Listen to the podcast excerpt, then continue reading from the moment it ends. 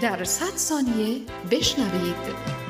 به نام خدا سلام. شما شنونده اخبار صد ثانیه نه بهمن هستید. منابع عراقی از حمله خمپاره‌ای به پایگاه ویکتوری نظامیان اشغالگر آمریکایی در بغداد خبر دادند. وزیر امور خارجه فرانسه گفت فشار رئیس جمهور پیشین آمریکا علیه ایران نتیجه عکس داده است. مصطفی الکاظمی نخست وزیر عراق از هلاکت ابو یاسر العیساوی نائب خلیفه خودخوانده داعش و والی عراق خبر داد. رئیس کل بانک مرکزی گفت حتی کشورهای دوست هم منابع ارزی ایران را بلوکه کردند و پول ما را ندادند.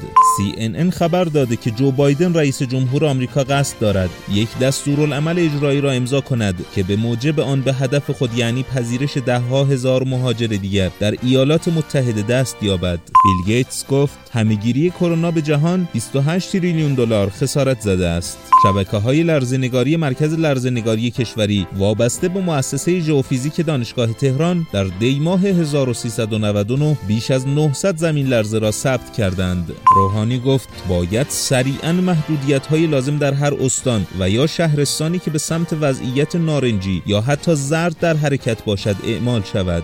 رئیس کلیسای کاتولیک کلدانی اعلام کرد رهبر کاتولیک های جهان در سفر ماه آینده به نجف اشرف با آیت الله سیستانی دیدار می کند. سخنگوی سازمان انرژی اتمی کشور گفت ذخایر اورانیوم غنی شده 20 درصد کشور به حدود 17 کیلوگرم رسیده است. خداحافظ.